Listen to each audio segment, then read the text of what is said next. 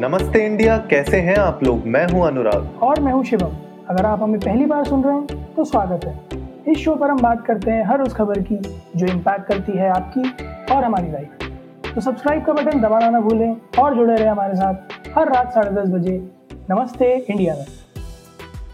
तो गाइस पिछले कुछ दिनों से हम देख रहे हैं किस तरीके से इंडिया में स्पेशली नीट और जेई के एग्ज़ाम्स को लेके जो सोशल मीडिया पे और गवर्नमेंट की तरफ़ से जो डिस्कशंस चल रहे थे और कराने चाहिए कि नहीं कराने चाहिए एग्ज़ाम्स उन पर बात हो रही थी।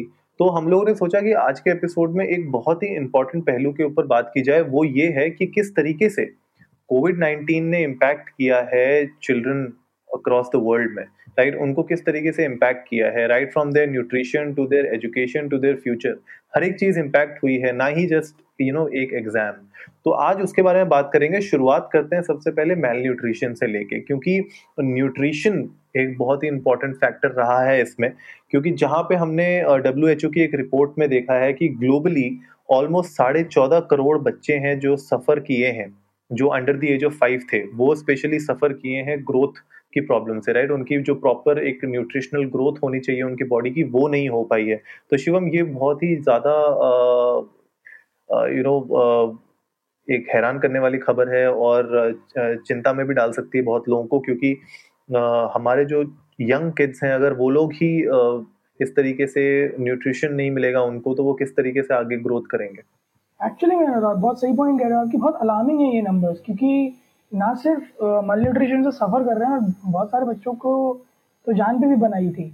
और आई एम श्योर कि ये सिर्फ़ किसी एक कंट्री की कहानी नहीं है ऑल अक्रॉस द ग्लोब है।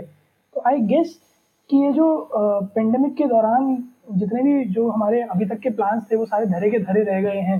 तो ऐसे में बहुत ज़रूरी है कि सिर्फ़ इकोनॉमी की तरफ़, या फिर ट्रेड्स की तरफ़, या फिर अगेन यू नो स्टेबिलिटी की तरफ़ अगर ध्यान दे रहे हैं तो ये भी एक ऐसा सेक्शन है। जिसकी तरफ़ ध्यान देने की बहुत ज़्यादा ज़रूरत है। क्योंकि ये इग्नोर नहीं कर सकते आप, छोटे बच्चे हैं और उन्हें बहुत ज़्यादा ज़रूरत है कि उनकी डाइट जो हो वो प्रॉपर हो। तो आई गेस कि जो है since you have to look into all the areas this is also something which has to be looked upon हाँ और उसमें एक्चुअली इस पूरी मेल न्यूट्रिशन और न्यूट्रिशन ना पहुँचने का एक बड़ा कारण ये भी रहा है कि बहुत ज़्यादा फ़ूड वेस्टेज हुआ है इस बार। क्योंकि जनरली जो फ़ूड कंजर्व कर लेते थे, बचा लेते थे, वो जो भी नीडी बच्चे होते थे, उन लोगों के पास तक पहुँच जाता था।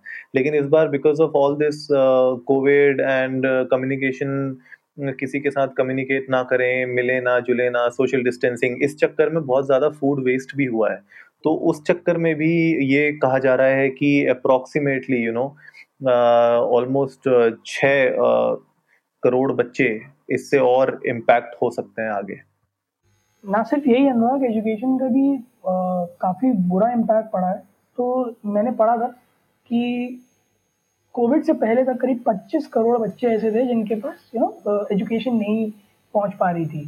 बट मार्च में ये नंबर ऑलमोस्ट हंड्रेड टाइम्स हो गया है। नियरली हंड्रेड टाइम्स हो गया ये नंबर सो 94 परसेंट करीब करीब वर्ल्ड की student population was you know not receiving education in all form छोटे बड़े ग्रेजुएट पोस्ट ग्रेजुएट सब। और ये एक ऐसी चीज़ है जो मेरे ख्याल में भी और अगले एक साल दो साल इफ़ेक्ट में दिखने वाली है। तो ये इतना जल्दी कोई कवर अप नहीं होने वाला। हाँ यार अब जब स्कूल्स ही नहीं खुलेंगे कॉलेजेस ही नहीं खुलेंगे तो कवर अप कैसे होगा? राइट वेरी राइट और uh, मैं जैसे बात भी कर रहा था अपने पापा से तो मेरा उनका डिस्कशन चल रहा था। So he was of the point कि जेई के पेपर होने नहीं चाहिए और रिस्क है ये है वो है। बट आपस में तो थॉट कि उन पेरेंट्स के बारे में सोचो ना, आप उन बच्चों के बारे में सोचो जिन्होंने साल भर भाई जैसे तैसे फ़ीस दी। ठीक है, बच्चे ने दिल लगा के मेहनत की, सब किया। और अब वो कहाँ से फ़ीस लाएँगे एक और साल की? क्योंकि ऐसे इंस्टीट्यूट तो कम करने नहीं वाले जो इस तरह के क्रैश कोर्सेज की प्रिपरेशन कराते हैं। तो वो बच्चे कैसे अपना साल बर्बाद अफोर्ड कर सकता है? या वो माँ बाप कैसे एक साल की और फ़ीस अफोर्ड कर पाएँगे? आप उनके परस्पेक्टिव से भी तो सोचो। जिसके पास भाई अगर है अनाप शनाप पैसा तो वो तो कहेगा कि भाई मैं अपने बच्चे को एक साल बिठा लूँगा। या जो अरेंज कर पाएँगे। मैक्सिमम माँ बाप कह देंगे कि नहीं, हमें बच्चा प्यारा है, हम एक साल अरेंज कर लेंगे माँ बाप होते ही ऐसे हैं। बट कुछ ऐसे हैं जिनकी सिचुएशन बहुत बुरी होगी। और ना सिर्फ़ इंडिया में, बल्कि और कंट्रीज़ में भी। तो मेरे ख्याल में ये ये एक ऐसी चीज़ है, जिसने बिल्कुल ना, जिसको कहते हैं रूट्स को ना झकझोर के रख दिया सही बात है यार। और अगर मैं बात करूँ कि जेई और नीट के एग्ज़ाम्स के लिए ऑलमोस्ट 20 लाख एडमिट कार्ड्स लोगों ने डाउनलोड कर लिए थे। तो इसका मतलब यही है यार कि लोग अगर डाउनलोड कर रहे हैं एडमिट कार्ड इसका मतलब they want to give exams तो कहीं ना कहीं आ, ये डिसीज़न मेरे ख्याल से ठीक ही है। आपको देखो एग्ज़ाम तो देना ही पड़ेगा। अब बात यह आती है कि आपको प्रिकॉशन लेने पड़ेंगे? सेंटर्स में किस तरीके से अरेंजमेंट होंगी? कहाँ कहाँ पे सेंटर्स होंगे? कहाँ पे बच्चों को जाना पड़ेगा? क्योंकि सबसे बड़ा जो मेजर इशू यही आ रहा था कि क्या जो लोग के पास एक्सेस नहीं है वहाँ पहुँचने के लिए, क्या वो लोग पहुँच पाएँगे कि नहीं पहुँच पाएँगे?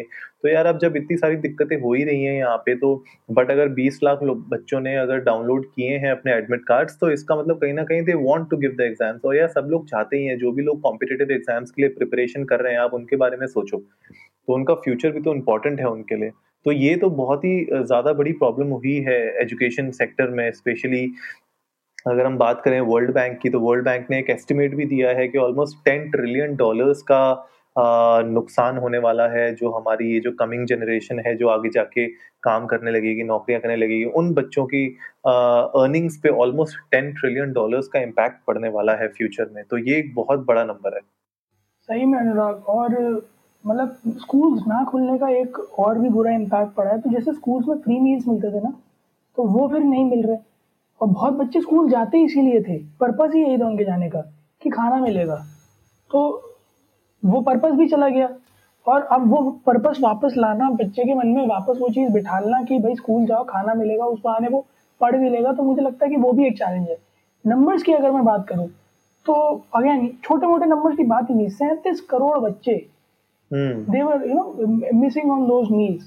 So again एक तो एजुकेशन के लिए वो जाते थे चलो ठीक है मरा गिरा एक पर्पस हो जाता था। वो कुछ सीख लेते थे पढ़ लेते थे। वो नहीं हो पा रहा। दूसरा उन्हें टाइमली खाना मिलता था वो भी नहीं मिल पा रहा। तो ये तो दो तरफा मार हो गई। बहुत यार और इससे उनकी मेंटल हेल्थ के ऊपर भी बहुत बड़ा इम्पैक्ट पड़ा है। एक सर्वे किया था ऑक्सफोर्ड यूनिवर्सिटी ने। जिसमें टेन थाउज़ेंड पेरेंट्स का रिकॉर्ड लिया गया था उनके बच्चों के बिहेवियर से रिलेटेड एंड उनको कैसा लग रहा है बच्चों को uh, एक मंथ के जब लॉकडाउन वन मंथ पीरियड हुआ था तब तो वो जो रिपोर्ट है स्पेशली अगर मैं आप लोगों को बताऊँ उसके बारे में कि uh, जो चिल्ड्रन हैं उनका जो इमोशनल डिफिकल्टीज उनके जो बिहेवियरल चेंजेस और उनकी जो रेस्टलेसनेस है उनमें बहुत ज़्यादा इंक्रीज हुआ है राइट right? तो ये एक बहुत मेजर पैरामीटर है जो देखने को मिला है सिर्फ़ एक महीने के लॉकडाउन में। अभी तो हम पाँचवें महीने पे हैं तो आप सोचो एक महीने में ही इतना इम्पैक्ट हो गया था कि पेरेंट्स ये बोल रहे हैं कि उनके बच्चों की इमोशनल कंडीशन बिहेवियर और रेस्टलेसनेस में बहुत चेंज आया है। कहीं ना कहीं ना मुझे एक चीज़ ये भी लगती है ना कि बच्चा जब स्कूल जाता है ना तो उसे और भी बच्चे अपने जैसे ही दिखते हैं, ठीक है? तो वो एक ऐसा माहौल होता है जिसमें वो मस्ती भी करता है, वो सीखता भी है वो डांट भी खाता है और उसका एक्चुअल पर्सनल ग्रोथ वो बहुत तेज होता है। हमें भी पता है पाँच साल तक के बच्चे का दिमाग जो होता है, वो वो बेस्ट टाइम होता है कि आप अपने बच्चे के दिमाग में अच्छी चीज़ें और ना फ्रूटफुल चीज़ें भर सको। वो बहुत तेज़ी से ग्रास्प करता है।